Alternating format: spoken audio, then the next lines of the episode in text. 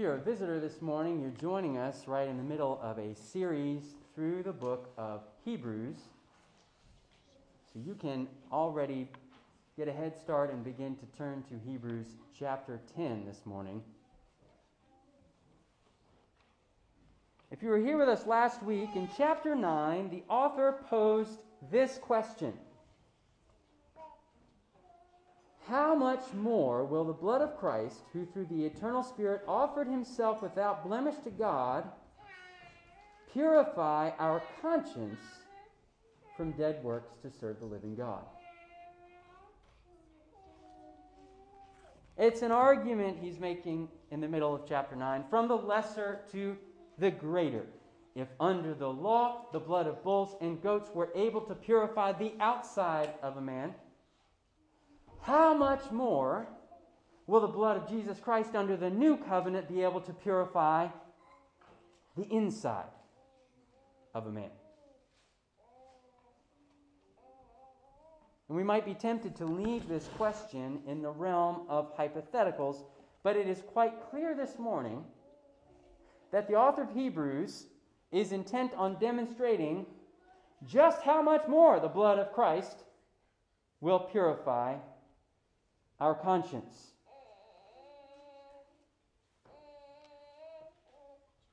So if you do have a Bible this morning, turn to Hebrews chapter 10. And let's turn ahead for a moment past the passage we're going to look at today to verse 22.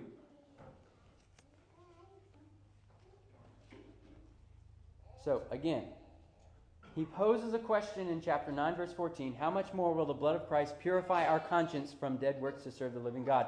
But then in verse 22, we had a question in chapter 9. Now we have in verse 22 a command regarding the same thing.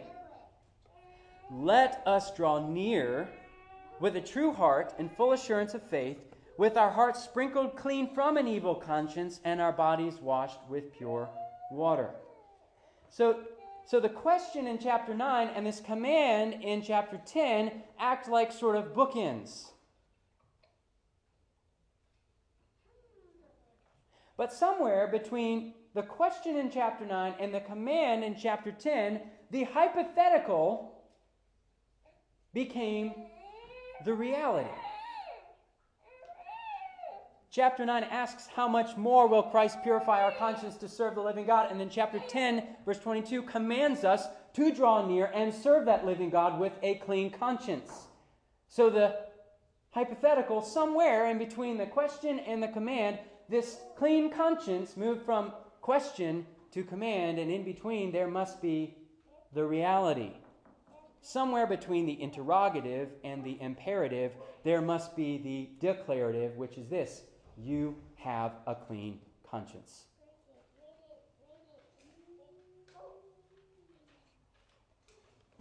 And that somewhere is today's passage, Hebrews 10 1 through 18. So if you found it, why don't we stand together as we receive the Spirit's testimony to us from God's Word? We're going to begin verse 1. For since the law has but a shadow of the good things to come, instead of the true forms of these realities, it can never, by the same sacrifices that are continually offered every year, make perfect those who draw near. Otherwise, would they not have ceased to be offered? Since the worshippers, having once been cleansed, would no longer have any consciousness of sins? But in these sacrifices, there is a reminder of sins every year. For it is impossible for the blood of bulls and goats to take away sins. Consequently, when Christ came into the world, he said, Sacrifices and offerings you have not desired, but a body have you prepared for me. In burnt offerings and sin offerings you have taken no pleasure. Then I said, Behold, I have come to do your will, O God, as it is written of me in the scroll of the book. When he says above, you have neither desired nor taken pleasure in sacrifices and offerings and burnt offerings and sin offerings, these are offered according to the law. Then he added, Behold, I have come to do your will. He does away with the first in order to establish the second. And by that will, we have been sanctified through the offering of the body of Jesus Christ once for all. And every priest stands daily at his service, offering repeatedly the same sacrifices which can never take away sins. But when Christ had offered for all time a single sacrifice for sins, he sat down at the right hand of God, waiting from that time until his enemies should be made a footstool for his feet. For by a single offering he has perfected for all time those who are being sanctified.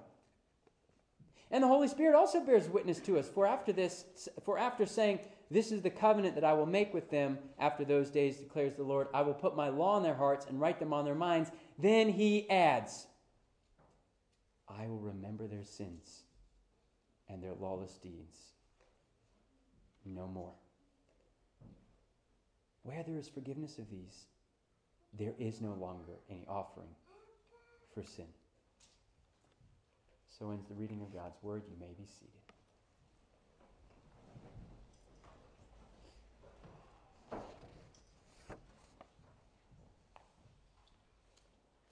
What is a conscience?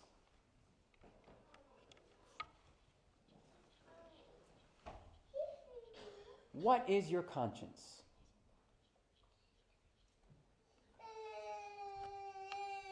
A conscience is an inner witness to your guilt or innocence. Your conscience is that voice inside of you that is constantly testifying to either the rightness or the wrongness of what you have done. And so here is point number one you want a clean conscience. You want a clean conscience. But our passage actually starts with showing us what a guilty conscience looks like. A guilty conscience is an inner voice that constantly reminds us of our sin. It's an inner voice that is telling us over and over again that we are wrong and that we have done wrong. According to the first few verses of our passage, the only thing the law's sacrifices can do is feed an already guilty conscience. Look at verse 3 with me. But in these sacrifices, there is a reminder of sins every year. That's what the law does for us.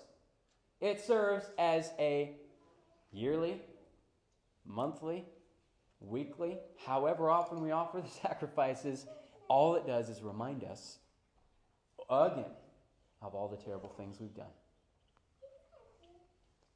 This week I came into my algebra class, and uh, a really annoying student of mine was standing at the board with a dry erase marker writing math sucks on the board. So I go over there and I write his name next to it and I crossed out the math part.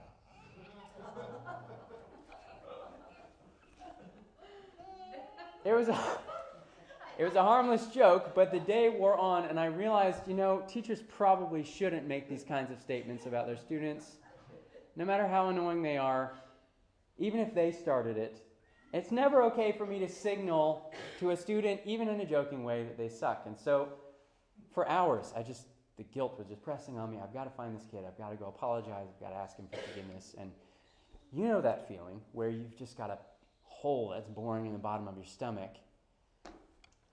It wasn't until a couple hours later I was able to track him down in the hallway and apologize and, and ask him for forgiveness. We all know what a guilty conscience feels like. It's that nagging feeling, and, and we're constantly just rehearsing what we did wrong. It's like our mind is on constant repeat, just playing back every word, every wrong action, the moment of our greatest shame, just on a loop in our mind. You want, and I want, a clean conscience. Now, obviously, those of us who are here who are baptized believers this morning, we, all, we know that everybody needs a clean conscience. But whether you know that you need one or not, we all want one. Think about all the ways that we try to get a clean conscience. We try to celebrate our way to a clean conscience. A little while back, there was a social media campaign, hashtag shout your abortion. What's going on there? Women were loudly proclaiming the circumstances of their abortion and why it had been a good choice for them and why they had no shame about what they had done. Why would we feel the need to say that we feel zero shame about something we've done? We hope that by celebrating our sin, by shouting it, it will finally stop plaguing our conscience. If there's just enough people cheering us on in what we're doing, maybe it will drown out the sound of our conscience. We try to sear our way out of to a clean conscience. If I just sin enough in the same way over and over again, then I won't feel bad about it anymore. If I just lie to my parents enough times, eventually I won't feel guilty about it anymore. If I use that racial slur enough times, there will come a point where I no longer wince when I hear myself say it. If I look at porn enough times, eventually it will become second nature and I won't feel bad about it anymore. If I gossip and slander about my brothers and sisters long enough, I won't know any other way to speak. Or we try to reason our way to a clean conscience. This week I've been teaching on Stephen Crane's classic book, Red Badge of Courage, which is about a young man who, at the first sign of battle, hightails it out and he runs. And he's sure that they're just going to all get killed but then he hears an officer come riding by that's shouting, They've held him! By heavens, they've held him! And the youth cringed as if discovered in a crime. By heavens, they had won after all. So he had fled, and without his help, his troop had succeeded. The imbecile line had remained and become victors. He could hear cheering. He turned away amazed and angry. He felt that he had been wronged. He had fled, he told himself, because annihilation approached. He had done a good part in saving himself. It was all plain that he had proceeded according to very correct and commendable rules. His actions had been sagacious things, they had been full of strategy. They were the work of a master's legs. Of course, we can all see through the false reasoning of a coward, but a coward wants a clean conscience like all the rest of us. How many of us have tried to reason our way to a clean conscience in just the same way? But here's the real kicker we all want a clean conscience, and so we try to sacrifice our way to a clean conscience. This is the way religious people do it. Try to make up for your sins. How many offerings? How many good deeds? How many prayers? How many Hail Marys? And we go to church in hopes that we will feel less guilty when we leave. We give more offering, we pray more, we get back on our Bible reading plan, we help a needy person outside of Walmart, maybe. Is that enough, Lord? Can I have a clean conscience now? Have I made up for my sins yet? Can I stop feeling guilty yet? Your answer is in verse 4. It is impossible for the blood of bulls and goats to take away sins. You can sacrifice all the guilt offerings that you want, and not a single one of them is going to do anything to touch your conscience.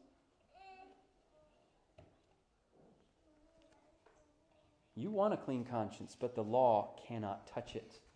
Here, verse 1 again. Since the law has a shadow of the things to come and not the true form of these realities, it can never, hear those words, it can never, by the same sacrifices that are offered continually every year, make perfect those who draw near. The law was just a shadow, it couldn't take away sins. But the good news is that the law is God's way of telling us this. I know you want to have a clean conscience. And I want you to have a clean conscience too.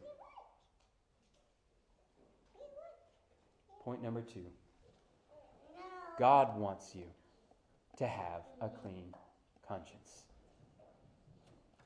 I've just been buzzing on this sermon point all week because it is astounding to me that God would even care how we feel. But God actually wants you to have a clean conscience. He has made it His business to change the way that you feel about your sin. God wants you to have this. God doesn't merely care about his justice in some kind of perfunctory, well, sin has to be dealt with in some kind of way. Not only does he care whether we are guilty in the eyes of the law, he cares whether we feel guilty in the eyes of the law. Which means God cares how you and I feel. The God of the universe cares about how we feel. God doesn't just want me to be forgiven. God wants you and I to feel forgiven. What we're talking about here is God's desire, His good pleasure, His will. And that is what the author of Hebrews enumerates in verses 5 through 10. What is it that God wants? Look at verse 5.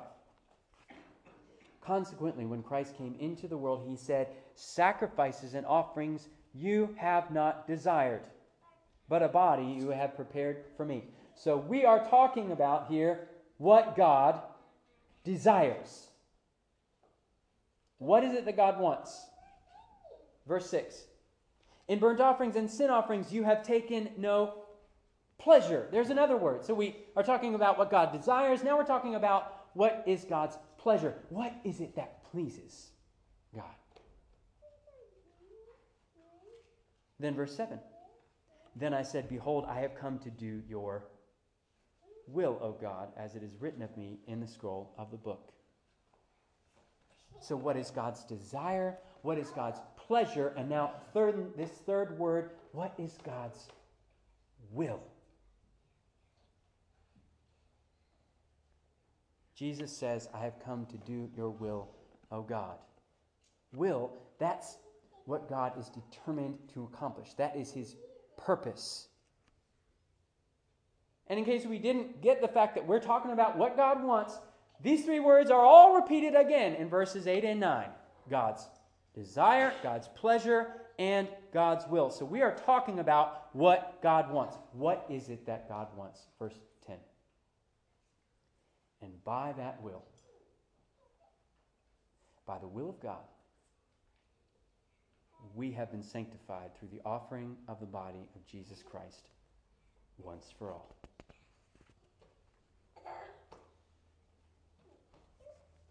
God doesn't want, that is, it's not his desire, it's not his pleasure, it's not his will to continue to receive offerings made under the law. Why? because those offerings did nothing for our consciences. And that is what God wants. God wants us to have a clean conscience. And that is why he has set aside the first covenant because it did nothing to give worshippers a clean conscience. According to verse 5, Jesus Christ speaks to us about what God wants, what God desires, his pleasure, his will and his desire, his pleasure, his will was not for offerings under the first covenant, but what God wanted was for Jesus to offer his body under the second covenant. We have been sanctified, we've been made holy, we've been washed, not on the outside, on the inside.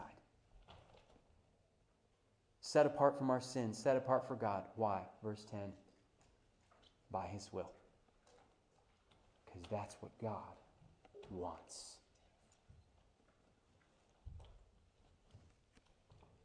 This is the point. God does not want us to worship him out of guilt.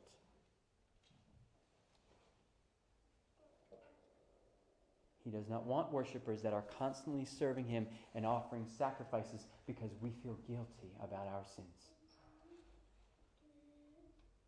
Jesus Christ said to the Father, I have come to do your will. And what is God's will? For Jesus to offer his body on the cross as a once for all guilt offering for our sins, so that you and I can have a clean conscience in order to serve the living God. Secondly, not only do you want to have a clean conscience, but God wants you to have a clean conscience. So, first, you want to have a clean conscience. Secondly, the good news is God wants that for you as well. And thirdly, and graciously, a clean conscience is yours in Christ. Look at verse 12. But when Christ had offered for all time a single sacrifice for sins, he sat down at the right hand of God. If you today have repented and believed in Jesus Christ, your sins are forgiven once for all. Not mostly forgiven, not almost forgiven, not forgiven until you sin again. Either Jesus has been crucified, raised from the dead, and seated at the right hand of God, or he hasn't. And if he is seated for all time, then there's no more guilt offerings for all time. And if there's no more guilt offerings for all time, then you are forgiven for all time. And if you are forgiven for all time, then you have a clean conscience for all time.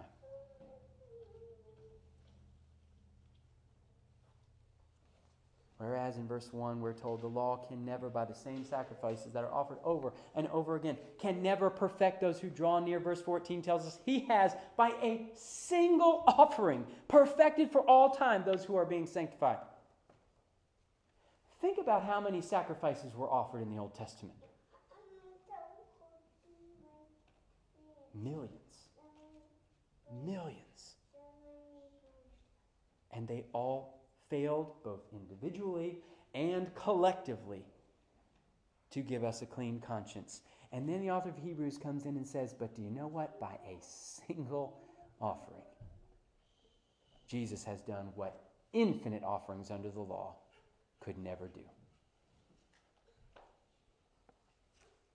The sheer number of failures only shows us the immensity of the one's success. In the mid 1900s, runners had hit a wall, namely the four minute mile. Everyone was striving to try to break that time, but no one seemed to be able to do it. British journalist and runner at the time, by the name of John Bryant, wrote For years, milers had been striving against the clock, but the elusive four minute mile had always beaten them. and It had become as much a psychological barrier as a physical one and like an unconquerable mountain, the closer it was approached, the more daunting it seemed. And it had just been concluded that it was beyond human physical ability to break this time barrier. Men are physically unable to run a four minute mile. Then came Roger Bannister. And he threw out all conventional wisdom. He didn't train with a coach. In fact, he trained while being a university student during his lunch break. On May 6, 1954, he ran a mile in 3 minutes, 59.4 seconds. And you know what? It was the failure of so many who had tried that really makes Roger Bannister stand out in his success. a clean conscience. Millions of sacrifices. Tried to get it for you. They all fell short. Jesus, by offering himself once for all, has secured that for us. A clean conscience is yours and Christ. And this is not contrary to the will of God or going around the will of God. This is actually God's desire, pleasure, and will for you and I. What greater statement can God make that he has kept his promise than to let Jesus sit down at his right hand? You don't sit down when there's still work to be done. I was at Walmart yesterday morning.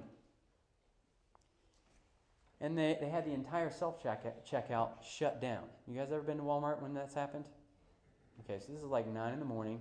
I'm the kind of person where, you know, you come up to uh, the, the uh, register where I'm at and you see my cart and you immediately go look for another aisle.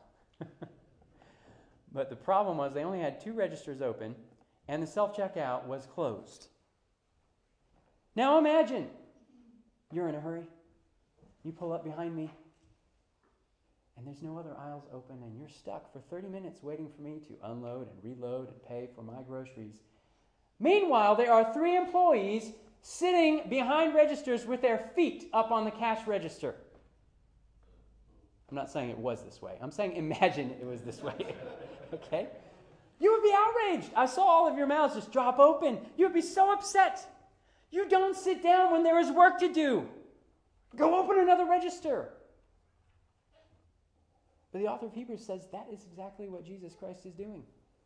Verse 11 Every priest stands daily at his service, offering repeatedly the same sacrifices which can never take away sins. But when Christ had offered for all time a single sacrifice for sins, he sat down at the right hand of God. And guess what? He put his feet up, waiting for that time until his enemies should be made a footstool for his feet. The work is done. Clean conscience secured for all time by a single sacrifice for sins. There is no more work to be done. It is finished. In the new covenant, all guilt offerings have ceased for all time. In fact, there's only ever been one offering for sin in the new covenant, and it happened at the beginning. God will never accept another guilt offering from his new covenant priests. So, brothers and sisters, you and I need to stop offering them. to stop. You don't need to sacrifice your way to a clean conscience. Jesus Christ has already done that. God doesn't want your guilt offerings. He doesn't want you to serve Him because you owe Him something. God wants you to have a clean conscience, and now that the will of God, what God wants, has been realized in the once for all sacrifice of Jesus for our sins, it's yours if you'll take hold of it. A clean conscience is yours in Christ. Will you repent of trying to celebrate your way to a clean conscience? Will you repent of searing your way to a clean conscience, of trying to reason your way out of your guilt? Will you repent of trying to sacrifice your way to a clean conscience? Will you repent and believe that a clean conscience is just yours as a free gift won for you by Jesus Christ?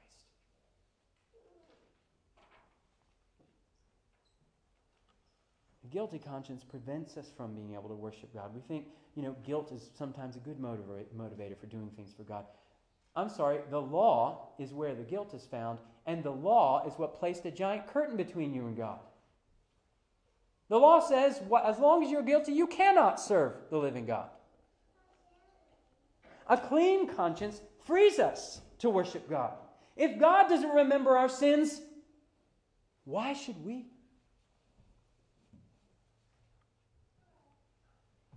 What should we recall to mind? What should be on constant replay loop in our mind? It's this forgiveness.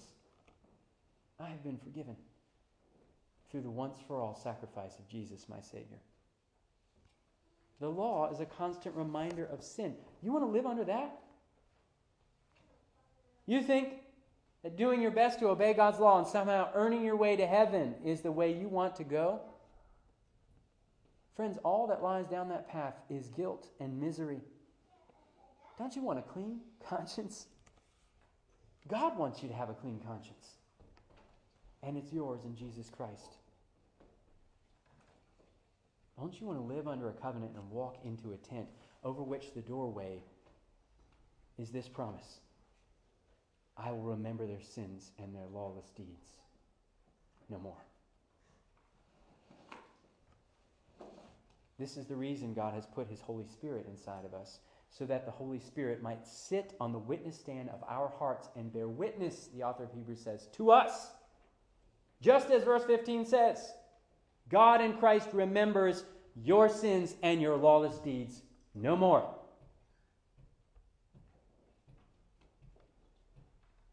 A guilty conscience comes from the law, which is a continual testimony that our sins are not forgiven. A clean conscience comes from the Holy Spirit's continual testimony in our heart that God has kept his promise. As we close, brothers and sisters, perhaps here's a good encouragement. There is another reason why God has put his Holy Spirit inside of us. It's so that we might bear witness to one another to the eternal forgiveness of God in Christ. We remind each other God remembers our sins no longer when we say to each other, and also I will remember your sins no longer. Ephesians 4:32 Be kind to one another, tenderhearted, forgiving one another as God has forgiven you. Those who have been forgiven, forgive those with a clean conscience know how terrible it is to have a guilty one and to go out of their way to extend forgiveness to those who have sinned against them.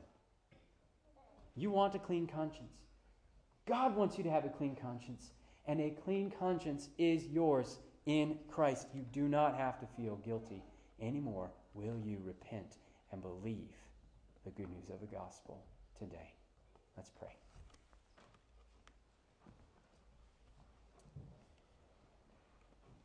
Lord Jesus, we thank you for the singular might and power of your offering, for the guilt that we have experienced. We thank you for the reminder, Holy Spirit, once more that we are forgiven. God, I pray if there's a child, if there's an adult, if there's anyone here who is plagued by a guilty conscience, who does not know what it feels like to be clean before you. I pray that you'd send your spirit into their heart for them to believe and trust that you have kept your promise in Jesus. You will not remember our sins and our lawless deeds anymore. And I pray, God, that this thankfulness and joy would be a stronger motive to worship you than guilt ever could be. May we leave off these guilty offerings and sacrifices we try to offer you. May we serve you with thankful hearts. In Jesus' name we pray. Amen.